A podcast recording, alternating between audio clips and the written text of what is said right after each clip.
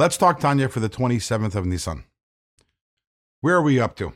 So, we're talking about Yiras Hashem, we're talking about the awe of God, and we explained that every single one of us, our souls are rooted also in Moshe Rabbeinu. And Moshe represents the quality of das, of connection, connectivity. And if we can tap into this, and if we can truly connect to that which we understand about God and contemplate the fact that God is present, always watching us, um, we can arrive then at a Yiras Hashem, at an awe for God. Yesterday we left off with two questions. Question number one is how often do we have to contemplate this in order to um, be in a state of yira, of awe and reverence for God the entire day? So the Alter Rebbe points out to the fact that if you open up the Shulchan Aruch, the Code of Jewish Law, it talks over there about right when you wake up in the morning, spending some time thinking about this, spending some time in the morning, even actually while you're still in bed, contemplating the idea that God is here, God is present, God is watching you. In the morning is the time when we spend whatever time is necessary, whether it's one minute or two minutes or 10 minutes, in order to be able to inspire us to have an offer God. Once we do that, once we are in, a, in the right place for the day, the rest of the day should be smooth, although every once in a while during the day, we might need reminders to recenter ourselves. Just by way of example, imagine someone decides to go on a diet. Um, and imagine this person on the diet every single morning takes a few minutes to think about why they're on the diet, the various health benefits, the reasons why they decided to do so in the first place, um, and arrives at a certain place of strength in that area.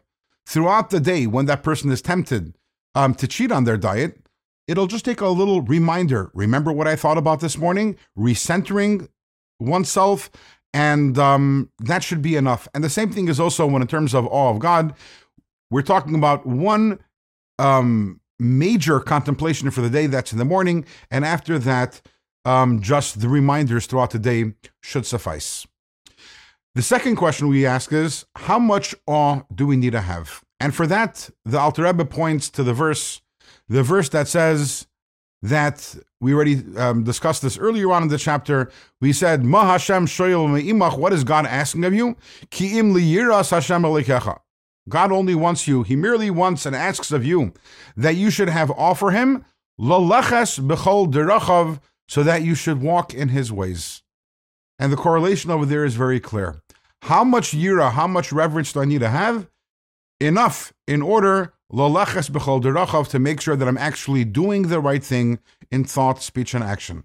We're not talking here about that you're walking around the entire day and trembling for awe of God, although if you can arrive at that place, that's amazing. But that's not the expectation of every single one of us. When Moshe says, all that God is asking of you is to fear him to the extent that it leads us to doing the right thing and staying away from doing that which we're not supposed to be doing.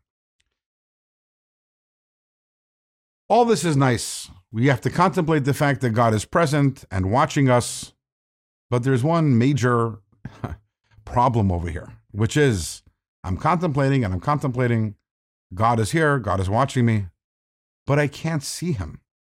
Isn't that a problem? Can I really relate to something that I can't see?